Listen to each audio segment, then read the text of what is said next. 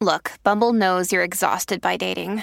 All the must not take yourself too seriously and 6 1 since that matters. And what do I even say other than hey? well, that's why they're introducing an all new Bumble with exciting features to make compatibility easier, starting the chat better, and dating safer.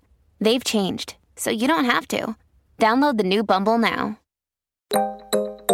I realized this is what good therapy is. This is what bad therapy is. This is what I've been missing for 15 years of my life. This is what I want to do for the rest of my life because there were no therapists of color that I saw. There were a lot of things that came up that had to do with my culture that required a lot of explaining when I started talking about it with my community, I realized I wasn't alone in this. I wasn't the only person going through this, but rather quite a few people in my community who've experienced similar things. They just don't have access to the resources. So what can I do to make sure that they do? My name is Saniya Soni, and I'm a modern minority. Welcome to Modern Minorities. This is a show about work and life, told through the lens of what makes each of us different. I'm Sharon Lee Tony, a Chinese American girl born and raised in New York City. And I'm Roman Segal, an Indian American boy who came from Alabama with a banjo on my knee. Through conversations with some really interesting people, we uncover the stories, perspectives, and often unspoken truths about how our guests uniquely experience the world. It doesn't matter where you're from, the color of your skin, or who you love. We're all minorities somehow, but we're no one's model minority. This is a show about all of you, for all of us.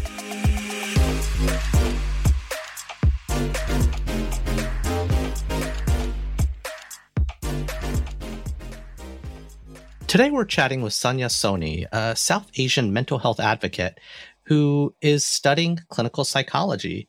Saniya co hosts a podcast called Loudmouth Ladkis. Uh, Ladki means girl in Hindi.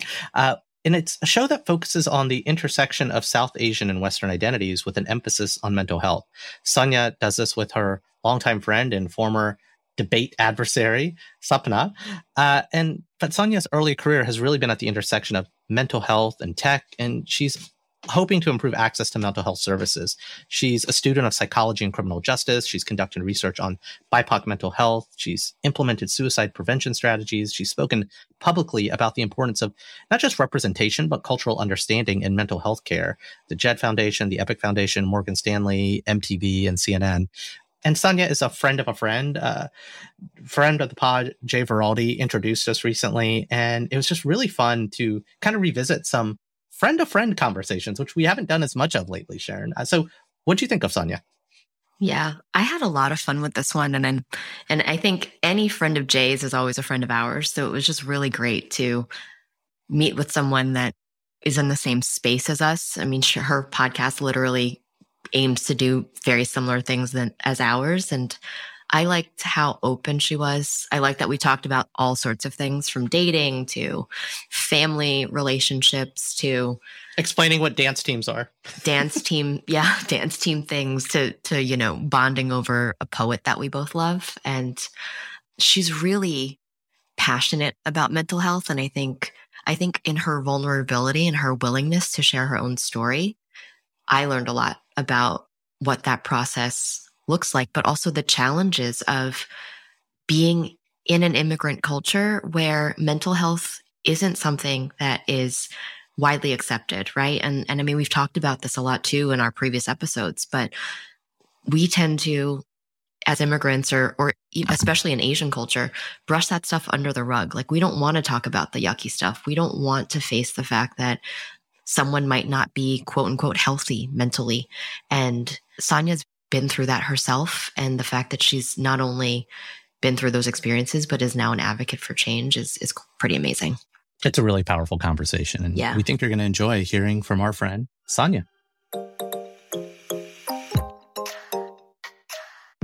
Saniya, welcome to the pod. It's great to have you here. Thank you so much for having me. So, we have a mutual friend, and that kind of makes you infamous. But I guess what folks who might have already heard you online, right? What they might want to know is uh, where are you from? So I am based in California.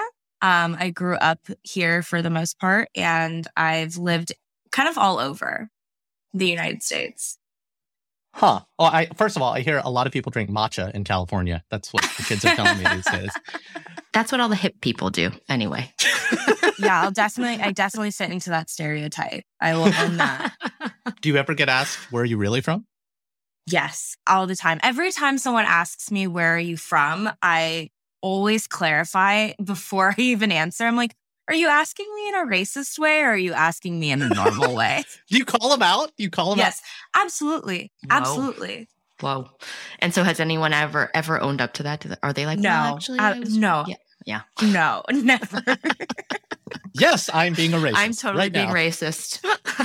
and it's always on dating apps. It's always on dating apps. They're like, "Where are you from?" I'm like, "Okay, wh- what what answer do you want?" You're the first person to mention that the dating app thing. So, in the dating oh. app, how do you indicate ethnicity or do you not at all? I do. I do. Okay. There are certain dating apps that allow you to share your ethnicity and mm-hmm. also share, like, choose whether you want to make that visible or disable that. Right. And so I always uh, make it visible on my end. I am so glad I'm aged out. Well, I'm not aged out. I'm so glad I'm life staged out of dating. They, everything I hear about them scares me and gives me anxiety and just like, oh, oh it's God. horrible. It's such a horrible experience. Would not wish it on anybody. Well, I feel like, you know, and I have not been on a dating app because I too have aged out or, or life staged out. But Roman, I feel like it's equivalent to like when you and I were on like Friendster back then, or, you know, I was like part of Asian Avenue. Like, back then you had to just manually find people. Now I think you put in a couple of parameters and then all of a sudden your ideal persona pops up. So it's just it's more efficient, I would think. Is it, Saniya? Is it? Um, oh, I think it, I think it definitely brings up problems of like the conversation around around racial preferences mm. and whether that's okay or not. Yeah. And so that's definitely something I've noticed in the dating app world is like you have that option mm-hmm. and it feels like it's definitely teetering on a problematic line. I feel like, and I promise, or oh, your parents didn't put us up to this. yeah, but but I, I, the thing that scares me about dating apps is like the same anxiety I feel around like Netflix or Yelp. Like it takes me forever to decide because I'm so particular. It must be this. It must be that. It must be that. The serendipity has been taken out of just walking to a restaurant or turning on the TV. And I, I think it like increases people's particular particularness. Like you think, yeah, that's the thing you care about. Where in reality, like if you had asked young Roman who like the person you're going to end up is this, like that's not who I ended up with, right? And it's working. Mm, yeah. And when you're filling out the dating app, you're thinking you know your preferences, but I don't think you really do know them. Yeah. Same. I would say the same for me. I had I wasn't on dating apps because they weren't in existence at the time. Old. Yeah, they didn't exist. But there were dating websites where you could check off, you know, even everything from like height to income. Like I don't even, I, you know, I don't know if the dating apps have that anymore. But like I was very particular with who I thought my Mister Right was, and I ended up marrying someone who's wonderful and who is like my perfect partner, and he would not have met a lot of those criteria. One being Chinese American. I thought I was going to marry, I thought I wanted to marry someone who was Asian and in particular Chinese. And I married a black guy who's Caribbean American. So, Saniya, here's, here's the auntie question uh, for you. Love the auntie question. Yeah. What what what dating apps are you using? Oh what are my your God. preferences? What are the boxes you're checking? Oh my gosh, you're airing me out. Yeah. So I think of all the dating apps, the one that I used, I've like liked and not hated and not deleted, um, is Hinge. Okay. I've heard good things about it. Yeah.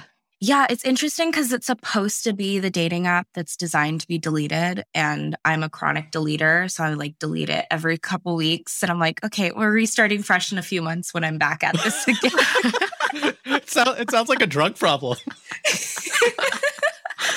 So on Hinge, does it show like last last deleted or like, you know, profile created on? No, it doesn't actually. It'll it'll tell you if someone's recently joined. Okay. But yeah. when you delete it, do you have to rejoin when you reinstall it or is it just like like you're just removing it from your phone? You can then... choose, yeah, you can choose if you want to deactivate your account or mm-hmm. if you want to delete your account completely. Wow. Interesting. Huh. I'd almost, as a nerdy marketer, I'd want to interview someone at Hinge and just ask them, like, what's the percentage of like retention and like how long, you know, like on average, how long do people keep this app on their phones? And then No, on average, really how often do they reinstall? Because that's, you know, from a conversion rate perspective, that's like your met- your metric of success. Yeah, a hundred percent. And it's so interesting because, like, if you talk to people my age, they would probably tell you they delete it very, very often and then download it Yeah. at the same rate as well. Right. That's that's the beauty of youth, right? It's like you're, so, you're optimistic. Like you meet someone and it, and you think you're ready to get off of Hinge and start your life together, and three weeks in, you're like, oh no, he doesn't. Well, whatever, that's pick up his si- I socks. think that's you know. one side of it. I think the other side of it is like you're on it and then you're like, why am I on here? And then you delete it. Oh, interesting. See, here I am thinking everyone's falling in love. Yeah, yeah, yeah. Oh, absolutely not. No. Yeah. All right. So now that we've like covered the most awkward territory for us, I feel like we can go anywhere. yes. I guess and what's, what's interesting is there, I do actually think there is a link to the thing that, as I understand you, and I've, you know, listened to your podcast a bit now and, you know, heard about you through a mutual friend. I, I know mental health is kind of, that's your jam, like, right? Like understanding and working in that space. But I guess before you kind of found that calling, who were you before all of that? Before you began the journey towards it? Like, I don't know, what'd you want to be when you grew up? Yeah, I think it changed quite a bit. So when I was really young in elementary school, I really wanted to be a Disney Channel actress. And my BC parents A- As we all were, do. As we all do. as we all do, right? I, I really thought I could be the next Hannah Montana, Selena Gomez.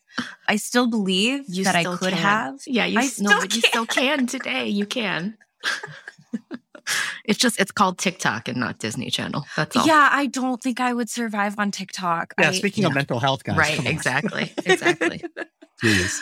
but uh, my Desi parents were not very happy with that decision of career path, and Mhm. I was turned away from that very quickly. And then it was I wanted to be a journalist for a little while, and I kind of got involved in it. I was like, uh, if you know Scholastic News for Kids, like Time Yeah. magazine Yep. has its own kids branch, and I was a reporter for them in middle school. And I was like very set. I was like, I'm going to be a journalist. Desi parents did not like that as well. Wait, what what, what do the no. headlines look like in Scholastic Kids? Like what were what were one of the stories? Um, well, so when I worked for Time for Kids, when I was a reporter for them, I did a story with I met Kristi Yamaguchi at a Oh, cool. ice skating rink because she had just written a sequel to a children's book. Um, and so I got to interview her about that. That's very cool. It was really cool. I felt very it was it was really cool. I wish I got to be on the ice with her, but I think it would have been the most embarrassing thing I would have ever experienced. All right, but that, that's a pretty big get, yeah. but that's still not good enough resume fodder for for mom and dad. It sounds like. what did what what did mom and dad want you to be? Uh, so they didn't actually want me to be anything. So I think Oh. in that sense, my my parents were a little bit different from the traditional Indian American South Asian expectation of like you have to be an engineer, doctor, Yeah. lawyer, whatever. My dad was a businessman, and so like selfishly wanted me to go into business, and I knew that that was not the route that I wanted to go into. Mhm. And then in high school, it was I wanted to be a lawyer. And that was kind of where I was until I I was fully entrenched in the world of mental health. And I was like, no, I want to be a psychologist. And that's kind of where my head has been at since yeah, since junior year of high school. How how does one become entrenched in the world of mental health before choosing to study it? Uh, they get put in mandated therapy. Oh, okay. yeah. Yeah. I experienced a lot of mental health issues throughout my life from a very young age. I just wasn't aware of it, Hmm. as I'm sure you both know, just like being in an immigrant Asian American community, um, mental health is not discussed. It's very Mhm. taboo. Yep. The language around it doesn't really exist. And this idea of why would you share things inside the home with people who don't live inside your home or Mm. in your Yeah. community? And so that was really what kept things under wraps until my sophomore year of high school. I had attempted suicide. I was then placed in mandated therapy. And then that's kind of where I, I was like seeing therapists very regularly and realized this is what good therapy is. This is what bad therapy is. This is what I've been missing for like 15 years of my life. This is what I want to do for the rest of my life because there were no therapists of color that I saw when I was yeah. there. And there were a lot of things that came up that had to do with my culture that required a lot of explaining. And when I started talking about it with people in my community, I realized how many more of us there were than I expected. And it wasn't this like, I'm alone in this, I am the only person who is going through this, but rather there are quite a few people in my community who have experienced similar things. They just don't have access to the resources. So, what can I do to make sure that they do? Yeah. When you talk about good therapy versus bad therapy, what are, how would you define good therapy? I would define good therapy as culturally responsive mm-hmm. and validating and supportive. So, a few things that I've noticed over time is, you know, therapists that even if they are white, like since I've experienced good therapy, I've only worked with cis uh, straight white males as therapists. Hmm. And it's hmm. worked out because they were culturally responsive. Yeah. They were very aware of the fact that they didn't understand things about my culture, but made the effort to learn and did not place the onus of responsibility on me to have to explain everything. Right. A culturally responsive therapist doesn't need to be the same, doesn't need to have the same background as you though I would argue it's really helpful and very validating and important. But if they have been trained in a way to recognize different cultural backgrounds, recognize different issues that come up, and don't make their client the one that has to explain all of these things. Don't make their client the one that has to teach them all of these things. Yeah. I think you can have like a healthy rapport and healthy therapeutic relationship. Yeah. And do you think gender had anything to do with that as well? I think so. Um, so actually my first therapist ever was a South Asian woman. Oh, interesting. And I had the worst experience. I was going to say that actually makes me have more anxiety. yeah. And I, I, use the term very um, intentionally. Yeah. Because I have struggled with depression and anxiety like my mm-hmm. entire life. But like I get more maybe it's a generational thing, you know, and it's a parent thing. I don't know, but like the auntie class is my kryptonite. Yeah. I don't know. And it's because these, when you're in those rooms, it feels like they're, I mean, they're obviously putting their own experiences in it, whether or not they mean to. And that's what's triggering. I mean, I put some of it on me. Yeah. Again, uh, their effectiveness, I don't know in, in your experience, Saniya, but it's just like, uh, I see reflections of kind of what I came out of. And maybe I haven't mm. I've chosen not to face that. But yeah. Mm-hmm. Yeah. I, I so I actually my not a therapist, but my primary care physician is an older Indian woman. She's only like 10 or 15 years older than me. So more like an older sibling age wise than an auntie. Mm-hmm. But you know, I still mentally think and act like I'm a little younger than I am. And so I still feel like this generational differential when I'm with my doctor. And it it's just it's fine. You know, like I haven't had to see her much during the pandemic, but it's just like when I hear her get on to me about my cholesterol. yeah. yeah. Yeah. Yeah. Yeah. But yeah. so I, just, so as Saniya, talk to us more about that. Like what was, what was your issue with someone, you know, who looks like you, who comes from you, but I would argue generationally, she probably wasn't facing the same things as you. Yeah. I think like, I, I totally hear you on the, the seeing them as an auntie sort of, mm. um, fear and anxiety around that, right? Cause it's like, you're so used to seeing these people, seeing this age group respond in a certain way. And the fear of someone that's supposed to be a primary care physician or a therapist or someone right. that is in a yeah. position of caring yeah that has all of this confidential privileged information and can you imagine an auntie having that that's terrifying Right. And no disrespect, like I, I I know these aunties now from my earlier life, and they're warm, loving. I see them as adults and humans more than these kind of pillars Vultures. or no, no. Like I no because uh, here's Son, yeah. I, I, you know, to get a little dark, we're now at the age where, or Sharon and I are right, where the aunties are passing away, Yeah. or their husbands, their partners are passing, their kids. Tragedy is happening in our world, and you know, I, I'm starting to see my parents' generation as people now that I'm Mm. experiencing the life stages they were going through when. I, when I first saw them as a little kid, I'm now at that age, right? Like I have little Mhm. brown and golden kids calling me uncle now. So I I feel the anxiety and stress and can't imagine it in a world where I was a foreigner or in a world where I didn't have the internet or, you know, the kind of cultural code switching that I know how to do that our parents' generation didn't. So I see them more now, but uh, to your point, I can't help. Maybe it's because you're in a position of being cared for, like kind of revert back to those patterns. I don't know. Yeah. I think that definitely plays a role in it, that position of being cared for. But like my experience, I would say is very unique. Like Mm. my experience with that South Asian woman Mm. um, who was my first therapist was very unique because it being a bad experience had nothing to do with her being South Asian. Hmm. Okay. It was her training and her. She's like, just a, she was just bad at her She's job. bad therapist. Like, oh my God, the HIPAA violations. It was Oh, just wow. bad.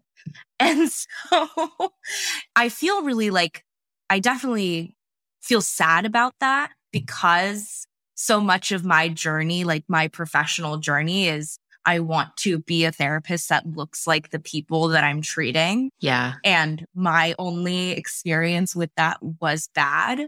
But I, I, I do know, like, from friends that are currently in grad school and training, like, they experience this too with like clients a few years younger than them feeling that that anxiety around okay if i talk to someone who looks like me will this get out into my community Hmm. and will everybody I know now know that I seek therapy or know why I seek therapy or know the things that I'm talking about in these sessions?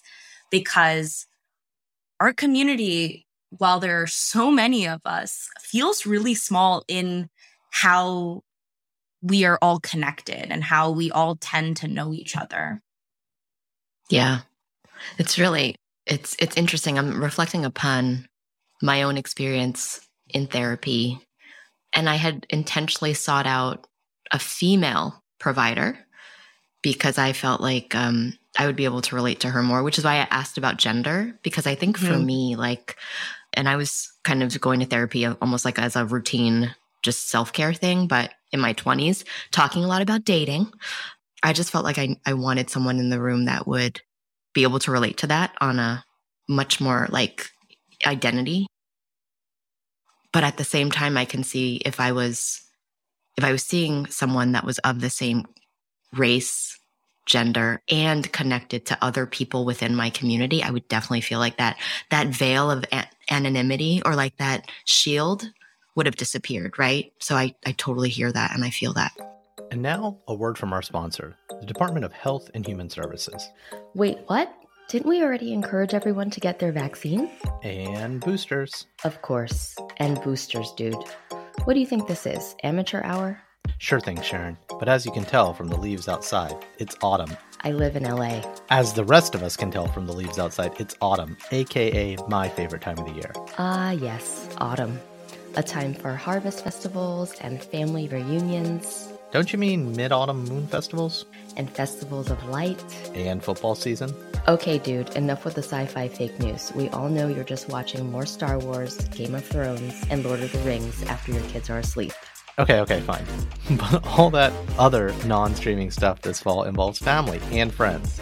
That's right. And if you're planning on getting together with your family, you should protect yourself and them by getting an updated COVID vaccine.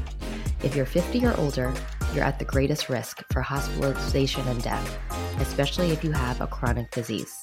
This is literally something my better half and I have been talking about for the fall before we see our parents again. Same here. So we want to make sure all of you, our ridiculously smart and influential favorite podcast listeners, get your latest, greatest COVID vaccine. That's right, Sharon. COVID is still serious stuff. So we've all got to do everything we can to keep ourselves and the people we love safe. Because honestly, we ain't the spring chickens we used to be.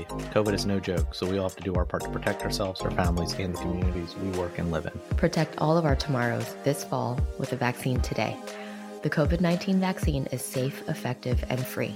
Talk to a doctor if you have any questions. You can find vaccines and boosters near you at vaccines.gov. We can do this together. This spot was paid for by the U.S. Department of Health and Human Services, who we are big fans of. But now, back to our show. How does, for both of you guys, you're both, uh, Sharon, I actually don't know about you, but Saniya, like what you have been outspoken about your experience with mental health beyond your work in mental health. And as you started to be more public about that, what was the response from your community about that? How did they react? Yeah. Um, it was definitely not positive at first.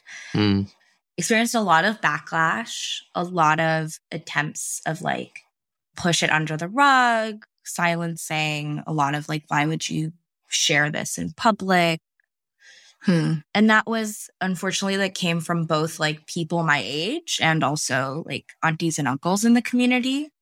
And I think the it coming from people my age was the harder part because I, I expected it to come from people who were older in my community. Yeah. Just knowing how that world works. But I also heard from people that I had known for years and had never known that they had also struggled with similar things. Yeah. And then I heard from people that I had never met in my life who reached out and said, you know, I read what you were writing about. I like heard your story and I felt very like seen or mm-hmm, mm-hmm. I am also going through something similar and this is you know, made me feel a little bit more comfortable to seek therapy. Yeah. And I've been very, very blessed and lucky that as time has gone on, my family has been incredibly supportive. My mom has been so, so supportive of my mental health journey. She's been on it alongside with me. She is now the auntie that, like, recommends therapy to all of her friends and the friend in her friend group that people come to when they have questions about how to seek therapy. The side of my family that was supportive and I continue to, you know, keep in touch with and associate myself with have been incredibly supportive when I speak out about it very publicly. And that's been incredible. And it's been very heartwarming to see how access to language and access to understanding in a way that worked in their lens made it so much easier for them to come on board. Yeah. Were they initially this open or did it take some doing? And at what point did they kind of come over to where they are now? So, one side of my family was not open at all mm-hmm. and very dismissive of it and definitely believed that I did not need help. Yeah. And the other side of my family kind of was more concerned about what was happening. And so I think they were more trying to understand what was going on and trying to understand what I needed. Yeah. And that difference of defensiveness versus wanting to understand, I think was the key part that led to that divergence of one group of people actually being able to support me over time and one group of people not. That's interesting. Yeah, I think um when I had first told my own family that I was seeing a therapist, my my parents were like, "Why are you doing that?" And I'm like, "Well, because I'm talking about you." How did that go down? you know, well, not yeah, yeah. It was definitely like they were like, "Whatever, Sharon."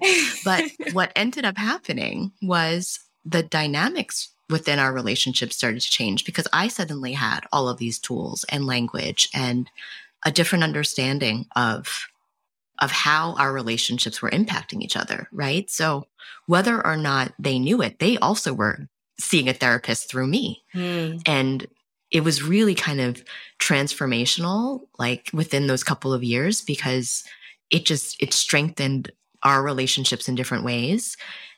And, you know, I mean, they to this day probably don't even realize like that that was happening, but I was able to carve out different ways of relating to them that were just much more healthy for myself. And so it was, it all ended up being fine, but it is really interesting because, you know, I think usually, at least in my own family, they, because they knew that they were a core part of those conversations, they were even more dismissive, right? Mm. They were even more in denial. Like, well, we, we haven't done anything to you that, you know, requires you to go seek out professional help for this. Yeah. But I'm like, it's not really about that. It's more about me just understanding how I can whatever, create boundaries or strengthen bonds with other people. Yeah, I think the part about boundaries is probably the biggest thing that I have seen like my friends go to therapy for. Uh, I've seen like conversations about within like the children of an immigrant community that you are going to therapy to learn how to set boundaries. And yeah, there's a lot of a lot of defensiveness, I think, that can come from parents when you try to set those boundaries, especially like speaking very broadly, Asian parents, Asian immigrant parents, because of this idea that, well, I've done all these things for you. We moved to this country. We fought for all these opportunities. Why would you make me feel bad about that? And it's almost this like guilt. They probably don't even know that they're causing. And this idea of boundaries is, you know, it really goes against like the collectivist nature that a lot of our families have grown up in. Yeah. Well, it's they grew up in the collectivist nature because the I think okay, never mind the perception of mental health over there in the motherland, right? But like the constructs existed inside of the society, right? Because multi generational homes, and there's a whole level of politicking that happens in the villages, right? But like versus coming over here in this complete isolation. But you know, that guilt factor, I think subconsciously goes both ways of the we brought you here to do all of these things and you know how can you not appreciate it but on the flip side it's like you brought us here and you have all the expectations of back there but you brought us here right that was like the classic argument that my sister and I would have. And I think our entire generation has had is like, we're fine here. We didn't have a choice and we like it here. I, you know, I like the Fresh Prince of Bel Air and I like pizza, but also we have to make this work. Like we're both in foreign territory, pun intended, right? Right. Like right. you're out of your element because you left the motherland. You're raising kids in a societal construct that you're not culturally prepared for and I'm just a kid. like I got I got hormones and other problems. right. And I'm just trying to figure out who I am. And so much of that is also like creating it then creates codependence. It creates a whole lot of other a lot of other things I learned about in my 20s as I was talking to my therapist. So really, really interesting. I, I think this tension exists for, I mean, any this country is unique, but not we're not the only ones where this happens, but like I, I guess every generation has its own societal norms and differences. But when you throw a culture like against it as well, like a massive culture difference of moving to another country and leaving the norms and the constructs behind, uh, I think this tension is going to emerge. It's it's inevitable. You're kind of blind if you don't think it won't. But um, Saniya, I want to shift gears a little bit because you also have a podcast. I've heard. Yes. And uh, uh, so many questions, but the, the first one is, I mean, it's called Loudmouth Ladkhi's, and uh, which means Ladkhi means girl in Hindi. Uh, and and you and your friend, you know, are two South Asian American women talking about your experiences and your identities, and it's more conversational about you guys talking about the moment. And I, I guess why? Like, what was the impetus for doing this, and what were you hoping to do? I mean, Sharon and I like could talk at length about why we do this, why we keep doing it, and how we face the tensions of keeping doing it. But I'm I'm always curious when I meet other people who are crazy enough to do what we do with microphones. Like, yeah, w- what is it about? Why did you do it? So my my co-host Sapna and I, we were both very outspoken teenagers in high school. We both we both did speech and debate, and that's how we met. We didn't go to high school together, um, and we met through speech and debate.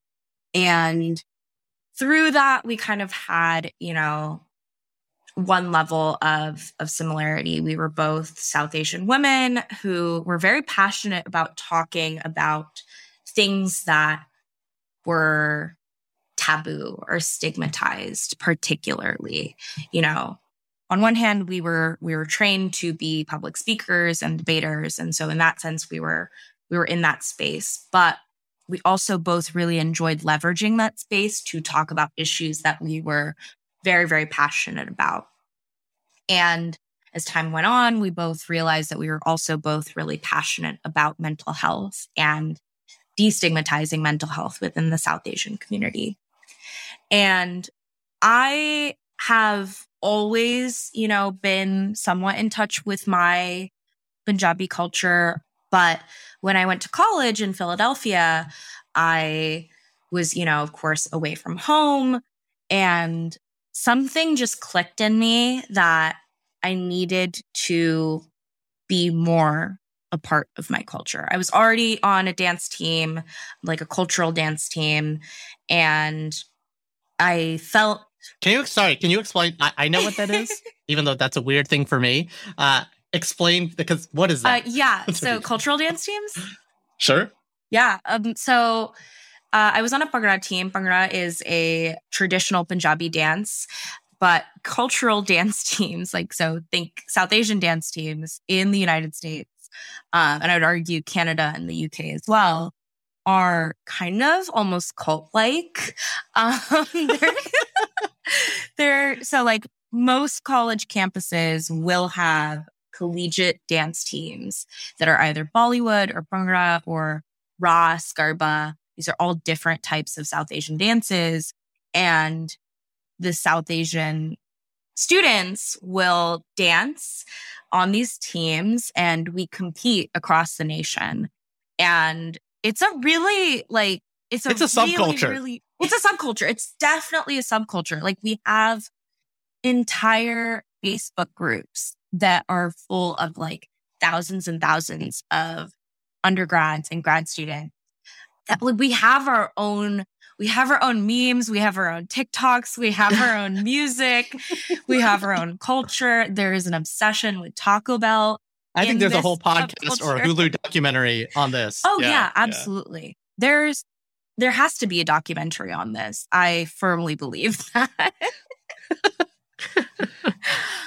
All right, sorry, we, we no, got off on a tangent, but I really, I you know, when someone says something that I know our guests haven't heard of, like, yeah, we have to go. I think it's there. a worthwhile tangent for sure. So if you ever end up down that rabbit hole, it's a worthwhile rabbit hole if there's like one YouTube video folks should watch to get a sense, mm. can you can you recommend? Yeah, if you look up DDN Legends, that is our okay. like. I love that you just had it. You just had yeah, it. You I, knew it already. Knew, I knew like, she would know.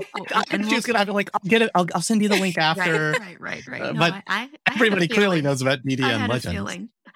we'll we'll link that in the show notes. Yeah, DDN Legends. That's our that's our NFL. DDN oh Legends. Amazing.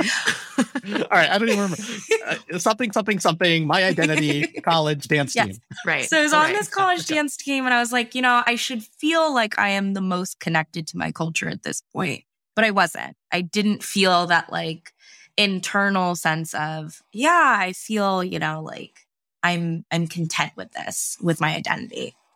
And so I started consuming a lot of South Asian art um, I found a bunch of Instagram accounts, a bunch of different digital artists and who were creating diasporic art. They were all South Asian.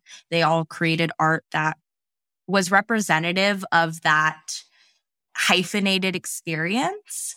I started consuming a lot of like literature by South Asian um, writers. I sought out small businesses that were, you know, South Asian based or created by and owned by. And once I started doing that, I felt, okay, I feel a little bit more at peace with my identity in the sense of I feel more secure in who I am because I, this is an identity that I have created and not one that was given to me. And so I came back to the Bay, Sapna and I started talking about it. And I dragged her to this this like soft launch opening of a fusion restaurant in San Francisco where one of my favorite artists, like South Asian artists, was she had designed all the artwork. And on our way there, we were like joking. There's the meme that's like, oh, millennials have a meaningful conversation. And then they're like, yeah, we should start a podcast. That was literally the conversation we were having on our way to this restaurant. We get there and we listen to these two incredible South Asian women who have pursued careers that are not traditional. One was the woman who had opened this restaurant. She was in her mid to late 50s or early 60s. She'd never cooked and she had recently found the joy in Gujarati cooking. And she was like, you know what? I want to open a restaurant. I want to share Gujarati cuisine with like the US. And the other was a Muslim Canadian woman who became an artist and like very much veered away from what her parents wanted her to do, but was creating this beautiful artwork that was speaking to so many young South Asian women who lived in the diaspora.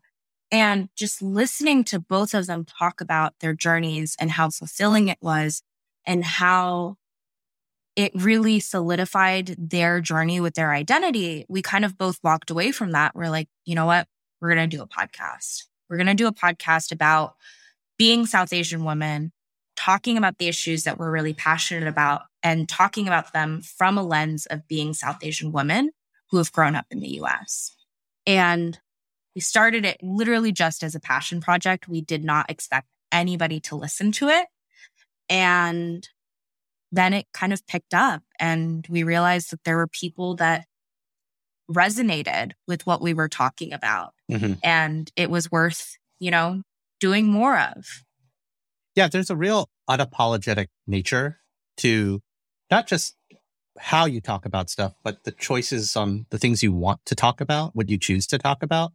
I guess similar to the earlier question about therapy because sometimes i feel like the podcasts are therapy. When sharon and i go on these hiatuses sometimes we feel like a piece of us is missing mm. of the things that we're thinking and talking through. But what did your family and friends think of the pod once you started putting that out there? Because that's that's a little more public than just saying. Yeah, you know, it's definitely a little bit more public. I think so actually my my mom has not listened to the podcast. Same. I feel like I don't I don't get it. Like and I have three. And I think my, I, I think mine mine listens, but she'll never tell me or admit to it. really? Yeah. Yeah. I think she does. Cause we um so mom, if you're listening, I'm gonna tell you this, mom. so we we send out that's, that's literally our podcast email address is hi mom at exactly, mommypod.com. exactly. Uh, but we we send out email newsletters at least once a week. So I can I can see who opens them. right? And my mom opens almost every single newsletter but she's never mentioned that she's listened. But she's never clicked. Amazing. She, she's she never clicked, but like if she's, you know, she's listening on Apple Podcasts or Spotify or something, like she doesn't necessarily have to click through. Your mom has like a burner phone. She can't so she's, you know. Yeah.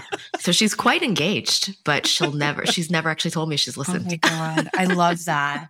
we should keep testing the limits. Just like keep spilling family secrets. oh, you have like little right pockets of, hey, mom, remember this in each episode. Right. Yeah, yeah. But my totally. sister, my sister listens, and every once in a while, when I like dig out a story, I'll get a text. And she, my sister's like probably always four or five episodes behind because, like me, she's a parent and has no time for anything.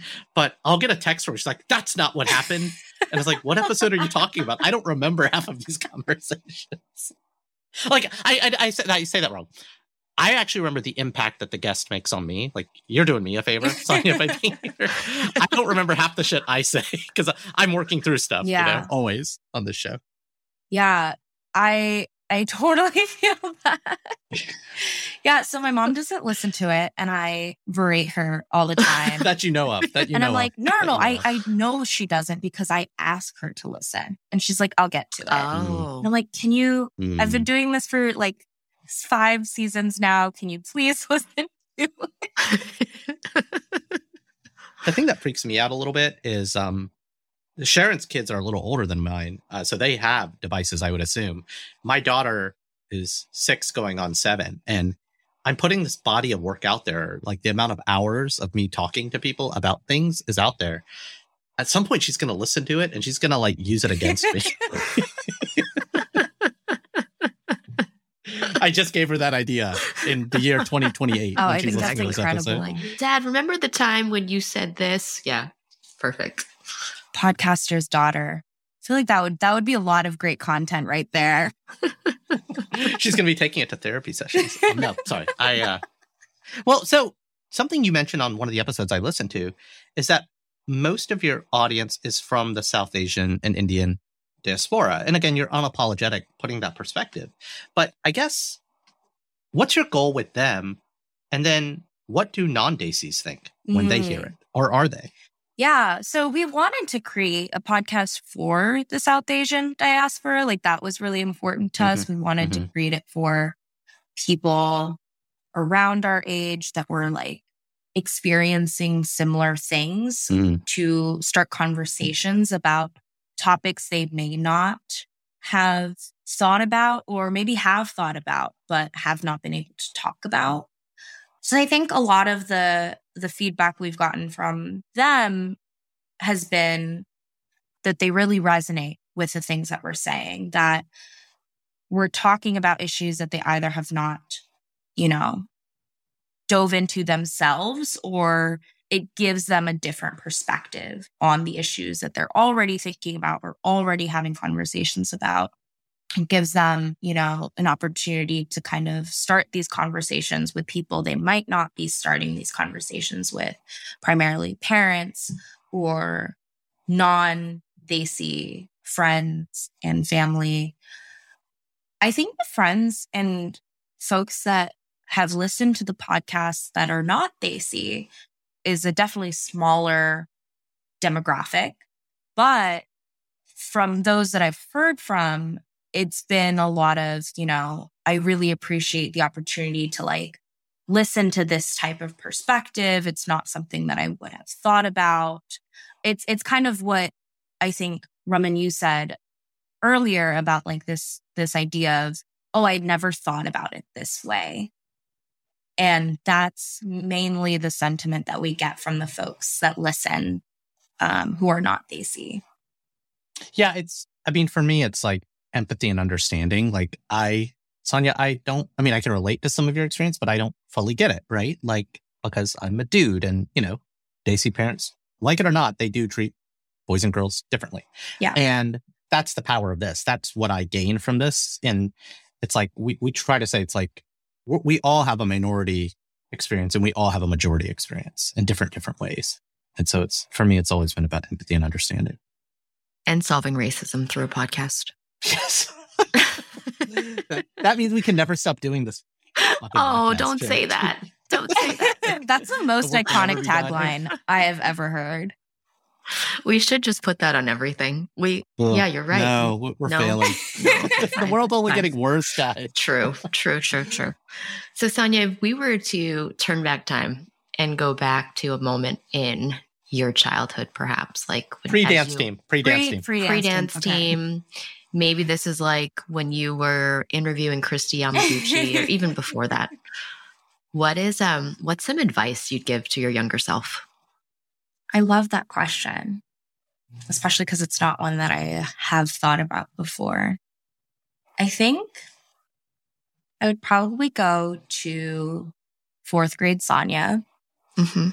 who was just starting to realize that things at home were not as good as she, or that the things that were she was experiencing, she needed to tell someone about. Mm. And I would tell her that she was doing the right thing by telling someone that even though she got in a ton of trouble for it, and even though it seems like life was just getting worse and worse and worse, and that it felt like, you know, nothing was going to get better, that it does, and that the decision to tell someone then was the right decision.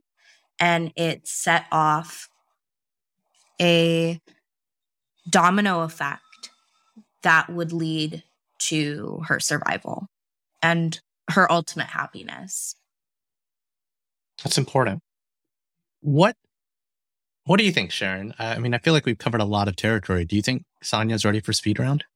I think she was born ready. Saniya, you ready for What speed is round? Speed round. Oh, I'm scared. Saniya, what is something about you that people don't expect? Um, I have a black belt in Taekwondo.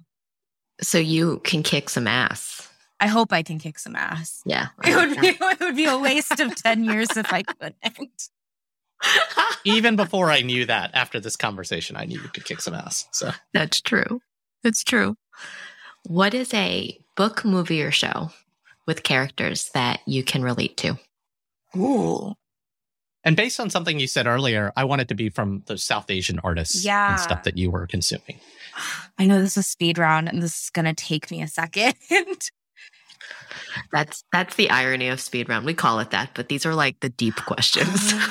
oh, Miss Marvel. Hands down. Yes. oh yes, The show, the show or the yes, comic? yes. The show. I Okay, actually okay. haven't read the comics. I'm a bad Marvel fan, but No, that's okay. That's okay. I uh you would have gotten like even more geek cred out of that. But I think Kamala Khan and Miles Morales are the two most important pop culture characters in the last 20 years. absolutely. for sure. I said that far too many times, but yeah, Kamala Khan for the win for president. Not even funny.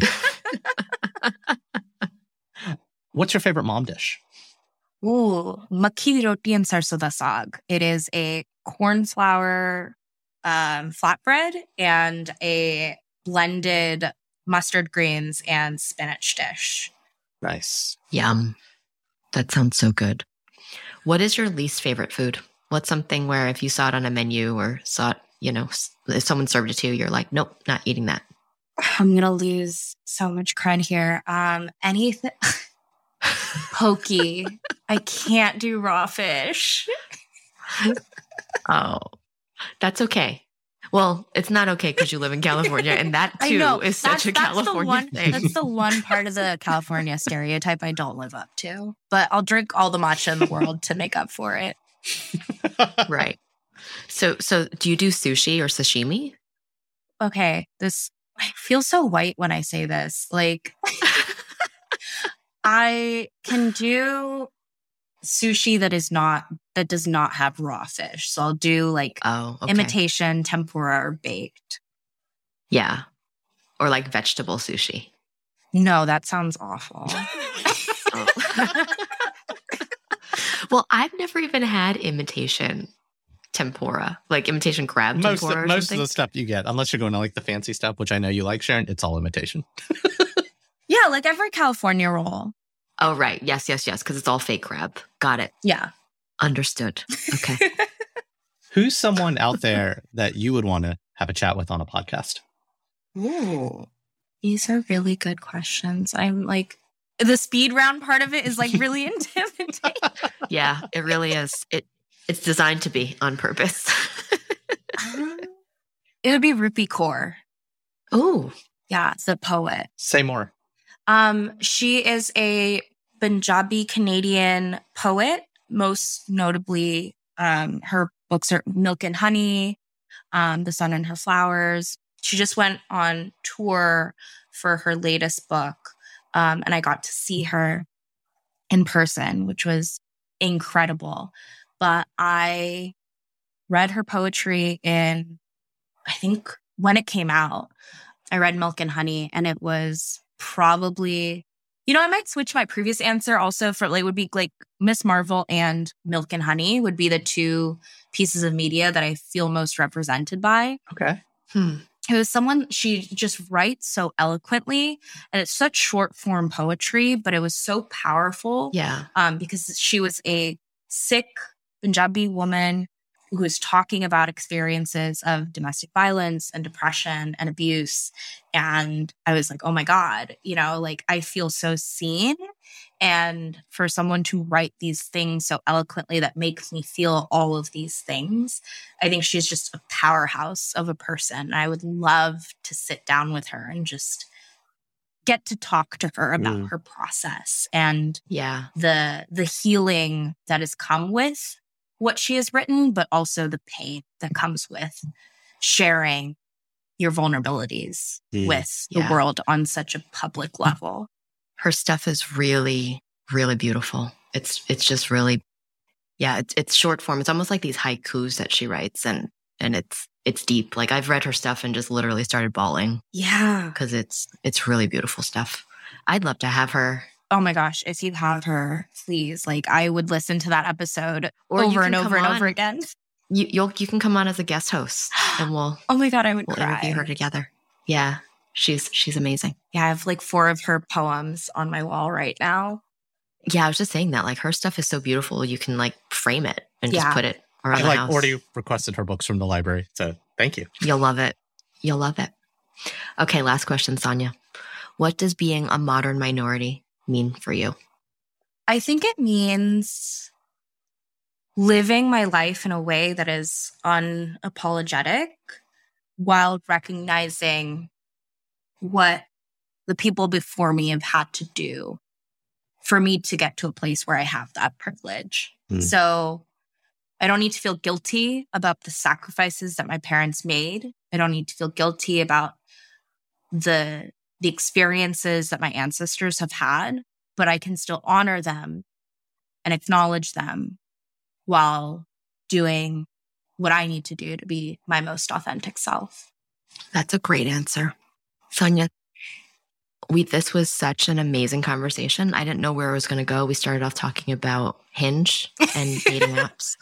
Only because her parents put us up to it, Sharon. Oh, wait, I was supposed to say It's that. true.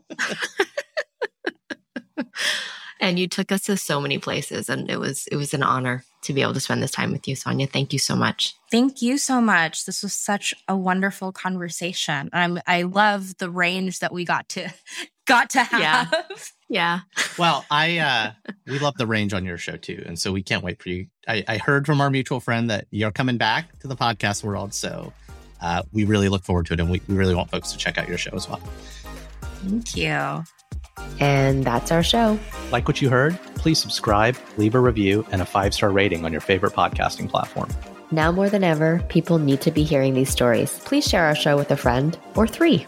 Want to learn more or got something to share? Visit modminpod.com or email us. Hi, mom at modminpod.com. You can also follow us on Instagram and Twitter at ModMinPod. We'd love to hear from you. That's it for now. I've been Ramin Segal. And I'm still Sharon Lee Tony. Remember, we're all modern minorities out there. We'll talk to you soon.